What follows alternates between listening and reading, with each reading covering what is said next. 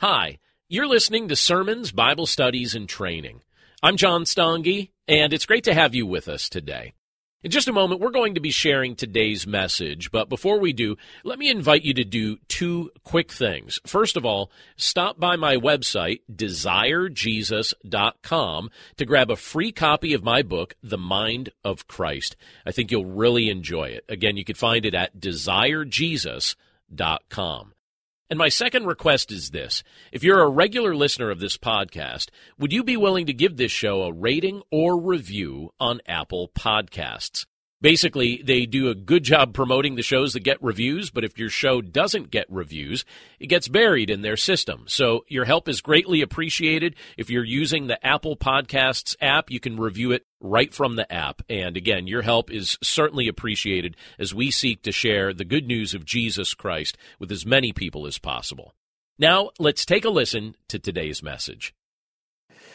All right. Well, over the past group of weeks, we've been working our way through the book of Proverbs, and we've been talking about this idea of walking in wisdom, what it looks like to grow in godliness, avoid costly mistakes, get ahead in life. These are all things, very practical things, that are brought up all throughout the book of Proverbs, and it's extremely helpful information. And even as we look at it today, one of the things that you're going to notice as we work our way through this chapter. And I'll even just tell you ahead of time, there's a lot of content in this chapter. This is one of the sections of Proverbs that I even as I was preparing this week, I think, all right, Proverbs 11 has a lot of things in it. I don't know if anyone read ahead, but really, right till we get up to chapter 22, there's a lot of different things mentioned in each chapter.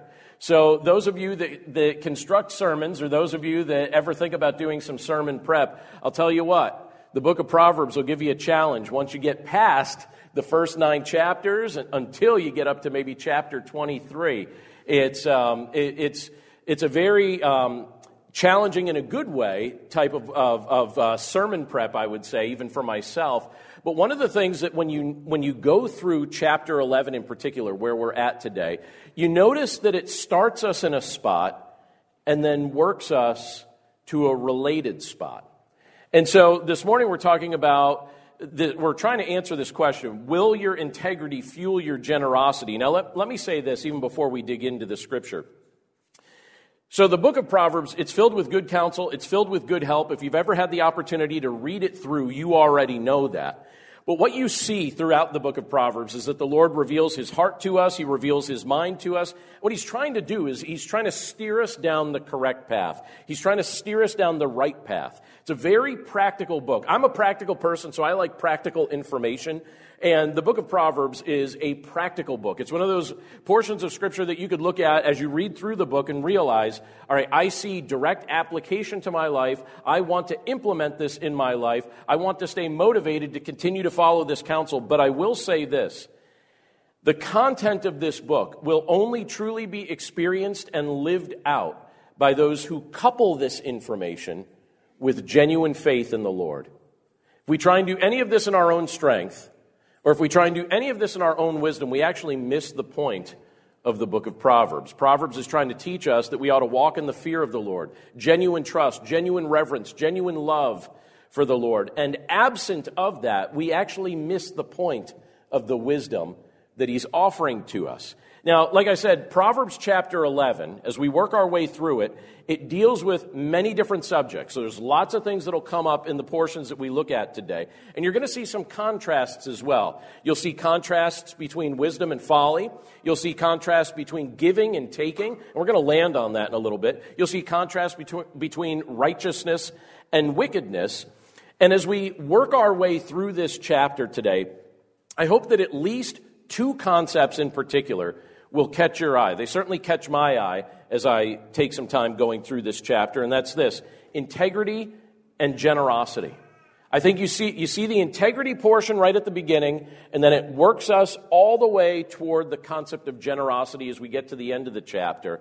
But again, as I mentioned just a moment ago, we're asking the question today, will your integrity fuel your generosity? So before we actually dig into the scripture, let me have a word of prayer for us. Lord, thank you so much for the opportunity that you give to us to be able to carve out some time to look at your word and to study it together and to grow in our relationship with you as a result of it. Lord, we're thankful that you've given us access to your word. We know that there are many people in this world who do not have access to your word like we do. But since you've given us access to it, we pray that we would read it and study it and grow from it. And when you challenge us or you convict our hearts from it, we pray that we would listen to your voice of conviction and challenge as your Holy Spirit speaks to us. And so today, Lord, as we look at Proverbs 11 and as we talk about issues related to integrity and generosity and some of the other things that you bring up in this chapter, we pray that these would be things that would hit us the right way, that they would hit our minds and hit our ears and hit our hearts the right way so that we would desire to actually live these things out as you empower us to do so.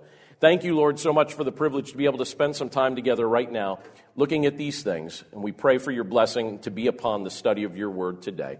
We pray this all in Jesus' name. Amen. So, like I said, the beginning of the chapter here, it starts us off with this idea of integrity, and so I'm going to read a few verses to get us started here. In just a moment, I'll read verses 1 through 4 of Proverbs 11, but I'll say this. One of the things that you'll notice as we read these verses together is that it teaches us that integrity will not lead you down a destructive path. You'll notice this right away. Integrity does not lead a person down a destructive path. Look at what it says, starting in verse 1 of Proverbs chapter 11. It says, "A false balance is an abomination to the Lord, but a just weight is his delight. When pride comes, then comes disgrace, but with the humble is wisdom. The integrity of the upright guides them, but the crookedness of the treacherous destroys them. Riches do not profit in the day of wrath, but righteousness delivers from death." Let's pause there for just a moment. So when you read throughout the scriptures, one of the things that you'll notice right away is that the concept of integrity clearly matters to the Lord. And he actually shows us that it matters to him in a variety of ways. So when you're reading through the Word of God, you'll see the subject of integrity brought up through direct teaching. So there'll be direct moments where the Lord encourages us to walk in integrity. But he'll also bring it up through historical stories. And then one additional example that's more powerful than all of them. And that's his example, the example of Jesus Christ himself, the pinnacle of integrity. Now, I don't know if you've ever tried to define integrity. I've actually heard several helpful definitions of what integrity means, but I'm going to share with you a practical definition of integrity that I think is particularly helpful, and it goes like this. Integrity is doing the right thing when somebody is watching and when they aren't. Integrity is doing the right thing when somebody's watching and when they aren't. Because I think we all know that there are seasons of our life where we've done the right thing when someone is watching, and then when they're not watching, maybe not as much. Do you ever observe your own behavior when your boss walks into the room? Does your posture change at all? Does your activity ever change, when the boss walks in the room? Sometimes for many of us, maybe it does, right? Well, integrity is doing the same thing when someone's watching and when we're alone. And for us as believers, we have an additional sense of accountability in knowing that the Lord is always watching. Your life and my life, our lives are just laid bare before the Lord. The Lord is always watching. And so you have Solomon here in these opening verses of Proverbs 11. He's speaking about things like righteousness. He's speaking about things like integrity. And he tells us some practical ways that the Lord likes to see integrity actually exercised or utilized in day-to-day life. And some of the examples that he gives us here are these. He says, the Lord delights in just weights. What's the concept of that? Well, think about, the marketplace that would exist during Solomon's time. And you would have some people who would use unjust weights because they didn't want to give you as much product as you had actually paid for, as much grain or something else of that nature. And so they would use unjust weights. And how could you prove it? Usually it would be very difficult to prove. So you had to trust the merchant. And Solomon is telling us that the Lord wants to see integrity even in the marketplace. He wants to see integrity in that you use just weights. He also tells us here that part of integrity goes along with humility, so that the Lord values humility. He admonishes us to keep our way straight. He admonishes us to walk in righteousness. It all goes hand in hand. And Solomon starts off this chapter by describing those things and giving us some pictures there. But he also gives us some concepts that show us the opposite, what it's like to not live with integrity, what it's like to try and live absent of a mindset where the Lord is very much on a person's mind. And so he says that those that that choose the opposite do things like this. They keep false balances. They walk in pride. They take a crooked path, and they put their trust in riches. And each of those examples are given to us as a contrast here so that we would understand the way of righteousness, which ultimately for us is following Jesus Christ, and the way of wickedness. And the Lord exposes the way of wickedness and shows us, don't take this path. It's a destructive path. Integrity is not going to lead you down a destructive path. And so the Lord asks us to walk with the integrity ultimately of Christ. And so during the course of Christ's earthly ministry, when you observe what Christ came to do and what Christ demonstrated to us during that period of time, he demonstrated to us what it looks like to live with humble integrity. So think about the things that Christ said and the things that Christ did during the course of his earthly ministry. There weren't two versions of Jesus. The same version of Jesus that was in front of a large group of thousands was also the same version of Jesus that would be sitting down at a table with a small group of people. And so he displayed integrity in both contexts like that, but he also displayed humility along with it. He spoke creation into existence, and yet he was still willing to humble himself enough to serve us. So he walked with integrity, he walked with humility, he ultimately provides for us the greatest example of what that looks like. And one of the things that I think about when I look at a portion of Scripture like this, and I ask myself the question, all right, how does this ultimately point me to Christ? Because I think that that's the best way to read through the Scriptures. As we read through the Scriptures, we want to know, how is this pointing me to Jesus? Well, one of the things that I'm reminded of is the fact that Jesus is not asking you or me to do anything that he wasn't willing to demonstrate first. So if he asks you or I to serve, well, keep in mind, he served us first. If he asks us to walk with integrity, he's not asking us to do something that he didn't already do. He walked with integrity. He was willing to humble himself. He was willing to serve. And the godly and righteous traits that you have Solomon describing here in these opening verses, this idea of integrity and the path that integrity is leading us on, ultimately, these are things, these traits, they find their pinnacle in Jesus Christ. Christ is the standard of integrity. Christ is the standard of humility that we should ultimately value and emulate and worship. And so Solomon is starting us off here by thinking or pointing our minds in that direction as the Holy Spirit inspires him to write these things down. But now he's going to take us on a journey through some related concepts as we work our way through Proverbs 11. And he's going to show us how this connects to something else, this idea of having hope beyond the moment. Do you have hope beyond this moment? Think about that just in a personal way. Do you have hope beyond this moment? You can have hope beyond this moment. Solomon brings it up this way when you look at verses 7 and 8 of Proverbs 11. He says this, "When the wicked dies, his hope will perish, and the expectation of wealth perishes too. The righteous is delivered from trouble, and the wicked walks into it instead." Several days ago, this was actually on Friday, so it was 2 days ago, I officiated for a funeral. And it's interesting, you know, I've had conversations with my family members, and they assume that probably the hardest aspect of my job as a pastor is to officiate for funerals. But for some reason, I don't consider that the hardest aspect of my job. In fact, one of the things that has kind of clicked in my mind over the past 23 years of doing this is the fact that when someone asks me to do a funeral for their family member or even for them, if I know about it ahead of time, I consider that a great privilege, and it's a great opportunity. And so the family of someone who was part of the church years ago and then moved up to a couple hours north of here, the man passed away just a few days ago, and the family asked me if I would officiate for his funeral, and I said, yeah, I'd be happy to officiate for his funeral. And when you're leading a funeral, you know, I guess there's two ways that you could do it. You could not make eye contact with people that are listening when you're officiating, and I guess that's one thing I could do. But I don't do that. I try to make eye contact with people, and I'm trying to actually look at people's faces.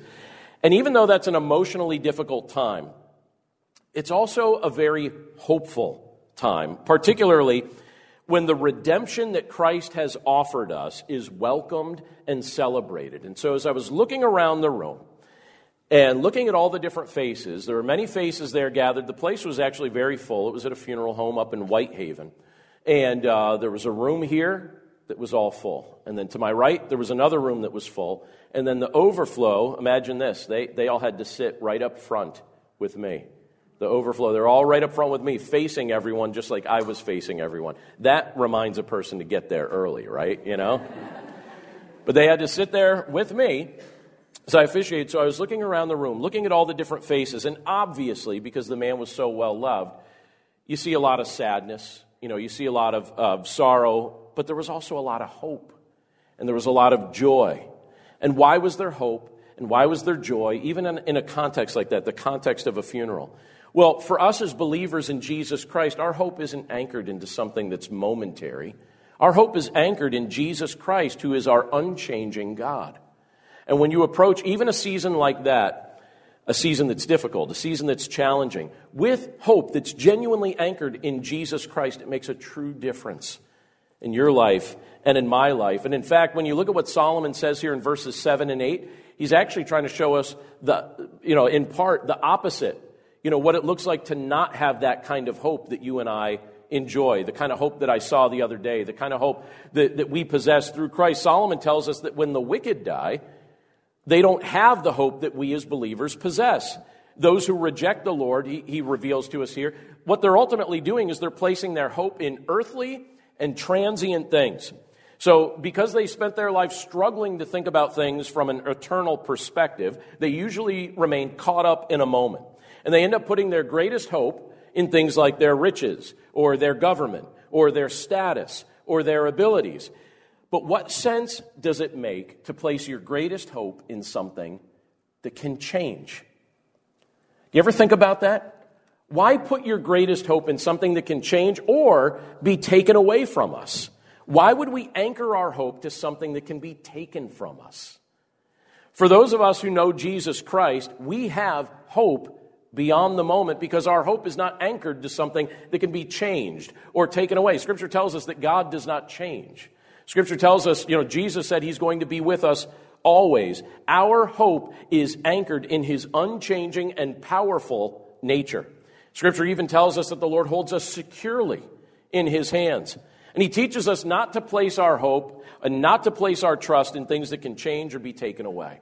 Now, admittedly, all of us from time to time put some level of hope in things that can change and be taken away. And every time I ever do that, even in small ways, I end up disappointed. Because what happens? The things that can change do, and the things that can be taken away eventually get taken away. And so it's helpful even for us as believers to look at the example that Solomon is giving us here of what it's like for those who ultimately place their ultimate trust in things that can change and be taken away, because it doesn't end well. And since it doesn't end well for them, why should we as believers ever adopt a mindset that reflects something that doesn't end well? We have hope beyond the moment. We have hope in Jesus Christ. He invites us to approach life with a hope and a confidence that surpasses the shaky beliefs of those who just continue in their lost state. He invites us to walk with him with confidence. He invites us to ultimately experience joy because of what he has facilitated on our behalf, and we know that he doesn't change. And even though your circumstances and my circumstances will change continually, my hope is not in my circumstances. Your hope is not in your circumstances. Our hope is in Jesus Christ. We can have hope beyond this moment. And now Solomon transitions the thought a little bit further. And when he gets into verses 9 and 12, he shows us that one of the things that kind of comes out of this hope is rejoicing. This idea of expressing joy, rejoicing. Look at what he says in verses 9 through 12 of Proverbs chapter 11. It says this, "With his mouth, the godless man would destroy his neighbor. But by knowledge, the righteous are delivered. When it goes well with the righteous, the city rejoices. And when the wicked perish, there are shouts of gladness. By the blessing of the upright, a city is exalted. But by the mouth of the wicked, it is overthrown." And then he says in verse 12, "Whoever belittles his neighbor lacks sense, but a man of understanding remains silent." And I think what he's showing us in that group of verses is that it's a privilege to rejoice in righteousness, to use our mouths to give praise to the Lord in the midst of the righteousness that he's facilitating among his people. Very recently, a friend of mine, she actually decided to buy her first house. We had the opportunity to go through that experience, some of you. That could be a wonderful experience. It's funny, when you buy a house, it goes like this. Oh, I'm so excited. And then soon after that, you do all the paperwork you need to do, and then you have the inspections you need to have done, and you're like, oh, this is terrible. And then it gets so bad that you're like, you know, I don't even know if this is going to close. I think I should just abandon this. And you're getting just about ready to give up. And then you get a call from your mortgage company and they say, oh, no, we can close on this day. You're all good. And then you start to feel hope again. And then by the time you actually get into the house, what happens? You're just so exhausted and you realize now I have to move all my stuff.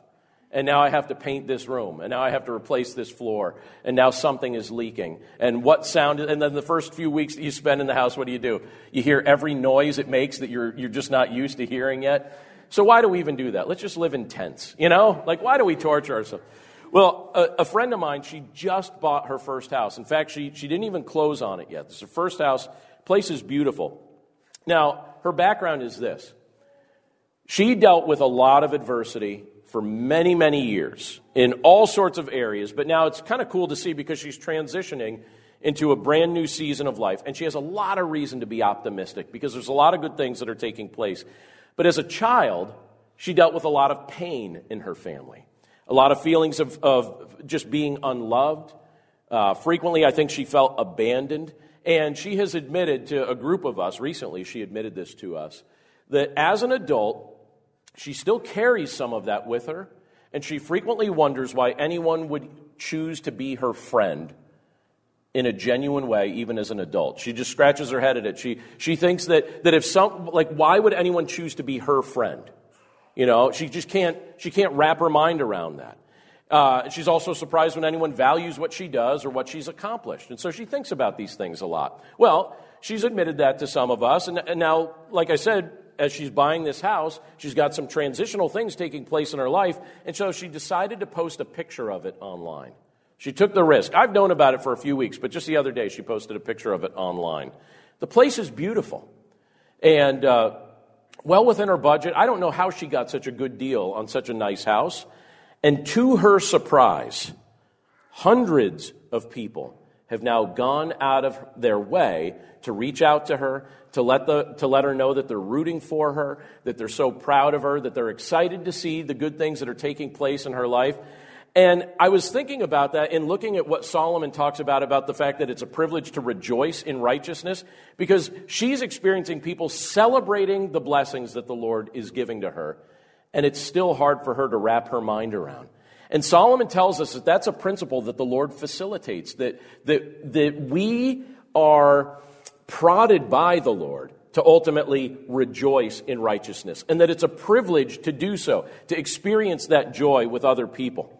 And so he talks about this in a similar way here in Proverbs chapter 11, the fact that a similar thing happens in the lives of those who practice righteousness, that people rejoice with them, that people share their joy, that they join them in their joy. And so Solomon tells us here that when it goes well with the righteous, the city rejoices and the city is exalted. It seems to just have this positive effect on everybody. The city rejoices and the city is exalted. Everybody feels lifted up right along with them. But that stands in stark contrast to the activities of the godless and the wicked. And so he makes that contrast here. Godless men, they destroy their neighbors. They're not building people up, they're destroying people. They use their words to cut people down. They use their words to belittle people. They attempt to bring harm to others, and I think that they attempt to do this for a very specific reason. And I want you to think about this concept. Have you ever met somebody in your life that you love and you care about, but you find it a bit challenging to spend time with them because you always feel a little bit worse than you did before spending time with them? Do you have anyone in your life that's like that? Okay, a few of you do. Some of you are very emphatically nodding your head. All right, that was very emphatic. All right, well, think about why some people do that. Isn't it true that there are some people in your life and in my life that are so insecure that they think that the only way they can make themselves feel better is to cut down whoever is around them, so that even in an artificial way they feel at least higher than those who are around them because they've successfully cut those people down. And once they cut those people down, then they feel like, okay, now I'm on some level of a pedestal, and because I did that, for the moment, I feel good. I feel like I'm higher than the people around me. And so they make that a pattern. They make that a practice. I think that's exactly what Solomon's describing here. He's talking about people who belittle other people. And I always try and get in my mind, I always think, what would motivate somebody to talk that way to somebody else? Because I think sometimes what we show each other as people at times on the surface, that's just a surface thing. I always like to try and think a little bit deeper than that. Especially when somebody does something I think is just so out of line. And I think to myself, why would somebody do that? Instead of rejoicing in righteousness, you would use your words to cut somebody down. Well, why are you doing that? I actually think it's one of the greatest evidences of insecurity, personal insecurity in a person's life. If they feel that the only way they can make themselves feel good is by making other people feel bad. And if there are people in your life that do that, I want you to start telling yourself something. You're in the presence of a very insecure person. And you don't have to internalize whatever they belittle you with. It's probably not true. And even if a part of it is true, they're exaggerating it for effect because they want you to feel low, so they feel high. And it's not a healthy thing. And Solomon addresses that kind of concept in this portion of Scripture. And the truth is, you're never really going to feel better. So if you're the insecure person ever that cuts other people down, I don't want to just pretend like none of us is capable of doing that. We could end up doing that too, right? And here's what happens. If you ever try that, if that's a direction you ever try to take your life in, it doesn't work. And what ends up happening is you start to realize, hopefully, as the Lord reveals this to you over time, that you will never feel better by making another person feel worse. Not in any long-term way. Maybe in the moment, if you get a real good zinger in there.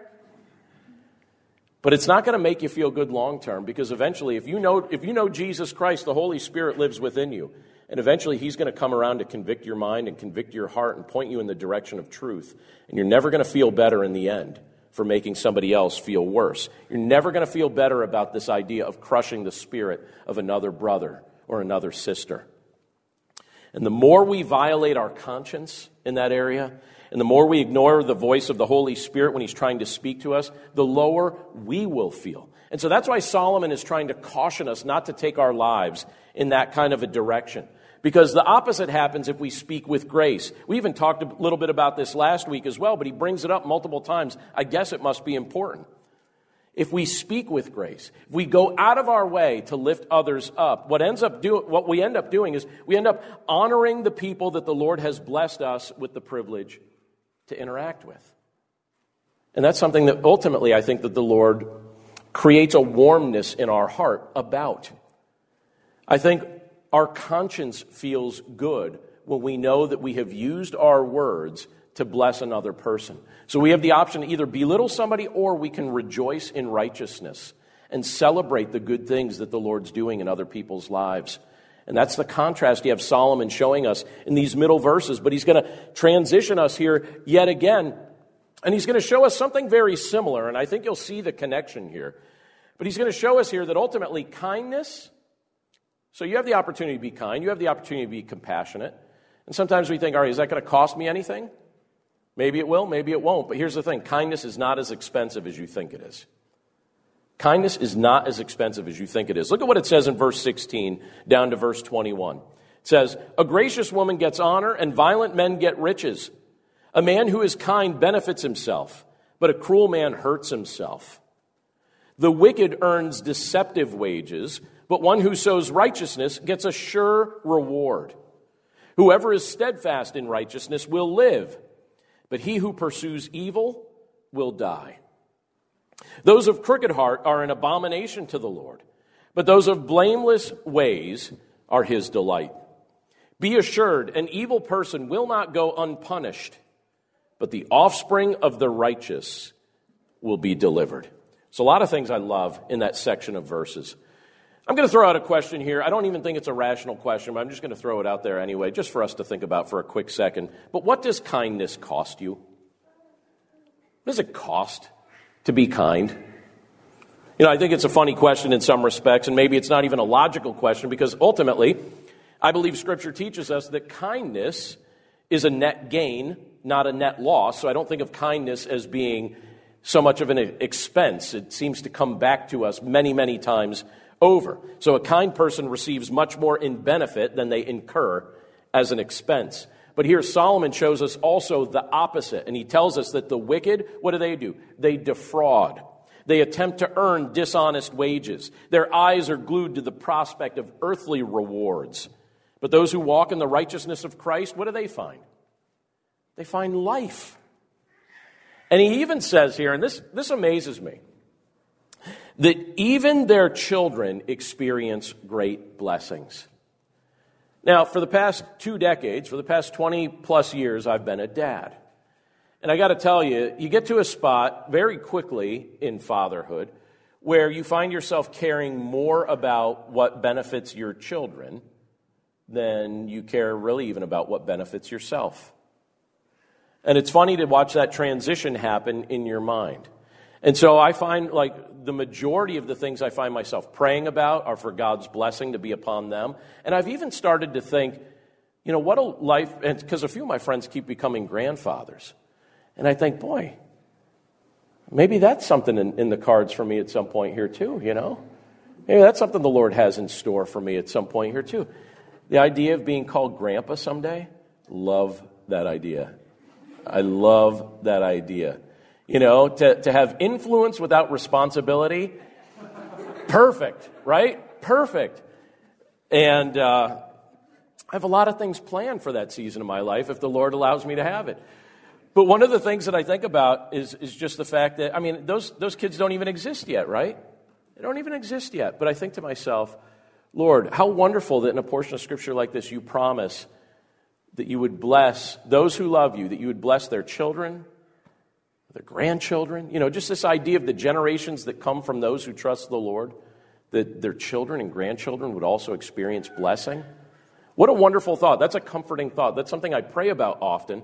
And so it's wonderful to be able to look at this portion of Scripture and see that that's the type of thing that the Lord shows us, that he shows us. We could take great delight in that. In fact, the Scripture says the offspring of the righteous will be delivered. That's how it phrases it here. The offspring of the righteous will be delivered. Well, where's true deliverance found? How is a person delivered? Well, when you look at what Scripture reveals to us, it tells us that true deliverance is found through knowing Jesus Christ. Can I tell you something that I prayed about before I ever had kids? I don't know if any of you have ever prayed anything like this. I wanted to have kids so bad. But I remember praying one day before my wife and I had kids. I was like, Lord, please do not give me any kids if they won't also come to know you. It's like, I don't think my heart can bear it. If I have to wait a little while, fine, I'll wait a little while. But please, I'd rather you give me no kids than them not eventually know you. And so I know the way it goes. Sometimes we have to pray for a long time. And maybe some of us will have kids that we don't know if they come to know the Lord until later in life, even after we're finished here on this earth. But the point being, I love what it tells us here. It tells us that it says the offspring of the righteous will be delivered. Will be, not might be, not often are. It says the offspring of the righteous will be delivered. Well, where's true deliverance found? It's found through knowing Jesus Christ. So it's my prayer that the generations that come from me, and I'd encourage you to pray this for yourself as well, that the generations that come from you would truly experience the deliverance that Christ offers through faith. And what has Christ done? He's shown us his kindness so that we would repent and come to faith in him. He's shown, you have Solomon here talking about kindness and deliverance. And my mind immediately goes to Christ in those moments because I'm thinking, what has Christ done? He's shown us his kindness. And in his kindness, what do? We repent and accept the gift of deliverance that he offers. And the Scripture promises that for the children of the righteous as well. It's a beautiful thing. It's something that's worth praying for on behalf of our children. But then the Scripture ends with that last word that I wanted us to be focused on. And I'm going to take a risk to share something in just a few moments that I debated whether to share. I was thinking about it for a while because I thought, this isn't the type of thing that you necessarily would typically share the details of. But then I thought, the Lord knows my heart on this, so I'm going to share the details on this and hope that it's helpful and instructive because it was something that the Lord used to very recently encourage my heart. And so I'm just going to share it with us. But when you look at this last section here, and I'm going to read these verses, verse 23 to 31, I think we're being told to let the generous heart of Christ be seen in us. And I just want to give a personal testimony of something that the Lord accomplished in our family's life very recently, and I hope that's okay if I do that. But look at what it says in Proverbs 11, starting with verse 23. It says, "The desire of the righteous ends only in good. The expectation of the wicked is wrath. One gives freely, yet grows all the richer." So think about that. It's like, wait, you're giving freely, yet growing all the richer? That doesn't make sense, does it? But that's what it says. One gives freely, yet grows all the richer. Another withholds what he should give and only suffers want. Whoever brings blessing will be enriched, and one who waters will himself be watered. The people curse him who holds back grain, but a blessing is on the head of him who sells it. Let me pause there for just a second. Isn't it interesting to see all the different ways the Lord illustrates the concept of generosity in these verses? It's like over and over and over again, from multiple angles, he's illustrating this thought where he's saying, have a generous heart. Reflect my generosity. Look at verse 27. He says, "Whoever diligently seeks good seeks favor, but evil comes to him who searches for it. Whoever trusts in his riches will fall, but the righteous will flourish like a green leaf. Whoever troubles his own household will inherit the wind, and the fool will be a servant to the wise of heart. The fruit of the righteous is a tree of life, and whoever captures souls is wise. If the righteous is repaid on earth, how much more the wicked and the sinner?" So here we have Proverbs chapter 11. It concludes with multiple examples of biblical generosity. They warm my heart to be able to look at these things. And in this passage, you have believers admonished to do things like give freely, lavish blessings upon others, enjoy the blessings that come back to those who practice generosity. That's the pattern that we see here. So give freely, lavish blessings that you are given the ability to lavish upon others, and then rejoice in the blessings that the Lord brings back into your life. But we're also reminded, never trust your riches. Never trust riches. It brings us back to that concept we looked at just a few minutes ago. This idea of you can't trust something that can be taken away. Do you ever have moments, maybe at the start of the month, right? At the start of the month, it feels like, hey, I've got everything I need. And then by the end of the month, what's it like? I don't feel like I've got everything I need anymore, right? We've all gone through seasons of plenty. We've all gone through seasons of lack. And yet we look at that and we say, all right, so those lean seasons and those plenty seasons, I shouldn't really trust either of those. I should trust the Lord, the one who gives blessings, not the blessings that he gives, right? Our trust isn't in the blessings that the Lord gives. Our trust is in the Lord who blesses. And so there's a very big difference. You want to put your trust in one who doesn't change. You don't put your trust in something that does change. And so here you have all these examples of generosity. Well, I have to tell you, one of the things that the Lord's been communicating to my heart repeatedly over the past 10 plus years, really, at this point, in a very noticeable way, is that one of the greatest earthly joys that he will allow me to experience is the privilege to be generous with what he entrusts to me. And I didn't always have that really straight in my mind. But I would say over the past 10 years or so, that's become something very clear to me. And so I've kind of tested the Lord on that. And I've realized that one of the most fun and enjoyable experiences I will ever have on this earth is to be generous with what the Lord blesses me with. And so I want to share a personal testimony. And again, please understand my heart in sharing this, because there's a few things here that the Lord inspired us to do. And I'm not trying to share these things as like a credit-gaining thing, but more as a gratefulness to the Lord that he allowed us to do something with what he entrusted to us. So here's something that happened to us just a little under 2 weeks ago. The Lord blessed me in a financial way that I did not see coming. I experienced a surprise financial blessing. That's a good day, right? I opened the mailbox and I experienced a lovely financial blessing. And what had happened was I was asked to lead a training webinar for a group out in Indiana. So that's what I did. And I led that webinar. I did it from my basement. I didn't have to travel anywhere. I did this in my basement. I didn't set a price for doing it. I was willing to do it for free. And they decided to be generous. And they sent me a very generous check. And I was like, this is going to make me like checking the mail again. You know, like if this is, I was like, this is fantastic. I was like, all right, Lord, well, what do you want me to do with this? And so the first thing that we did with that was we made a generous donation to the Lord's work through the church. You know, we increased what we gave to the church that week. And I thought, all right, well, what else? Well, I also had lunch with friends midweek, and there were 5 of us. And I decided that I'd sneak over to that card reader thing that they have on all the tables now, and I just swiped it, and I paid for everybody's lunch. And I was like, all right, what else, Lord? What else are we supposed to do? And someone during that week told us that they had a food need. So our family decided, let's go buy their groceries.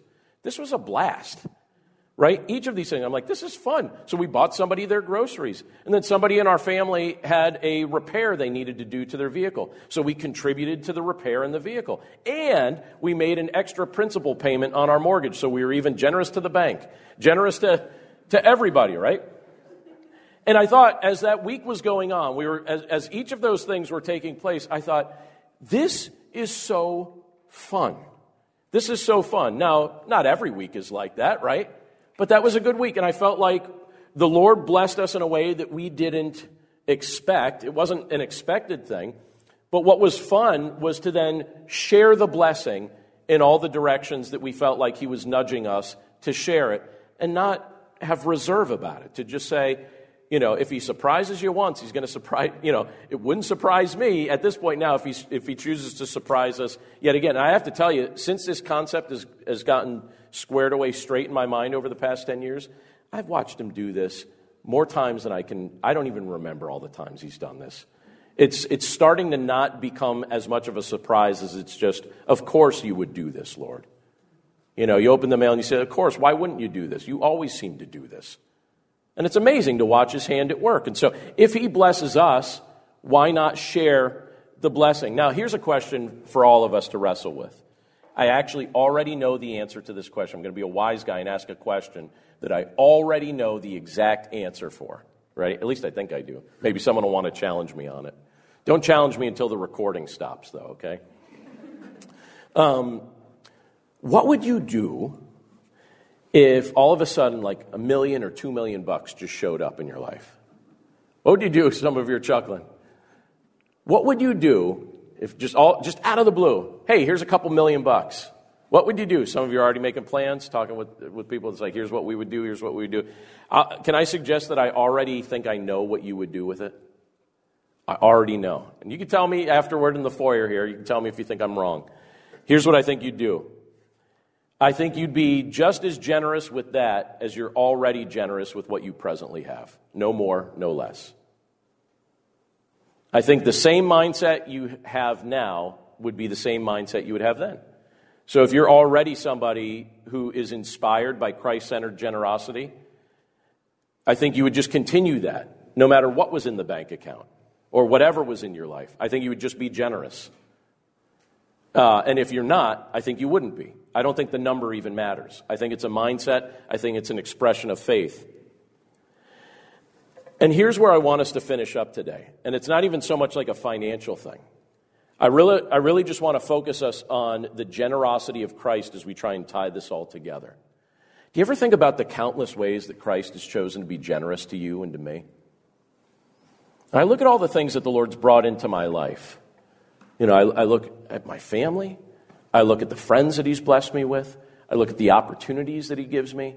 I see abilities or just things that you can tell He's been orchestrating. And then in addition to that, time to time He gives us resources. Or, you know, Scripture tells us that we're blessed with spiritual gifts so that we could serve other people. Or time that He opens up that we can use to dedicate for something that He calls us to dedicate it to. But do you ever think about just the generosity that Christ shows us? You know, and even when you think about what He came to this earth to do, He could have looked at us and said, and I'm tempted to do this sometimes. Sometimes even as a parent I do this. Sometimes I do this as a friend, as a sibling. Sometimes I'll look at the mess people get themselves in and I'm like, well, yeah, all right, you're in that mess. Everybody told you, don't be in that mess. You chose to get in that mess. Enjoy your mess. What else could we have done? We told you ahead of time, don't do it. You went and did it. Enjoy your mess. And I'm so glad that when the Lord looks at us, He didn't do that, right? I'm so glad He didn't look at me and say, well, John, I told you not to take your life in this direction. You took it in that direction anyway, and now you get to live with it, right? He looked at me and he looked at you and he said, I'm going to be generous to you guys in a way that you don't deserve. And I'm going to give you myself. And I'm going to come to this earth and I'm going to pay and to clean up the entire mess that you made. I'm going to pay for the whole thing with my blood. The blood of Christ being shed for the sin that you and I had committed, to clean up the mess you and I had committed. He said, I'm not going to be just generous to you with resources. I'm going to be generous to you with myself, my very life. And that's the mindset that Christ demonstrated for us. But here's the thing. If you believe in Jesus Christ, Scripture tells us that he lives within you.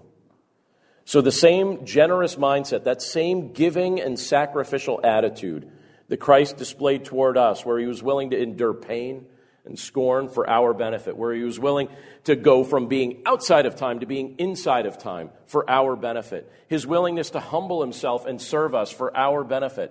Is that not the same mindset that we should adopt as our own?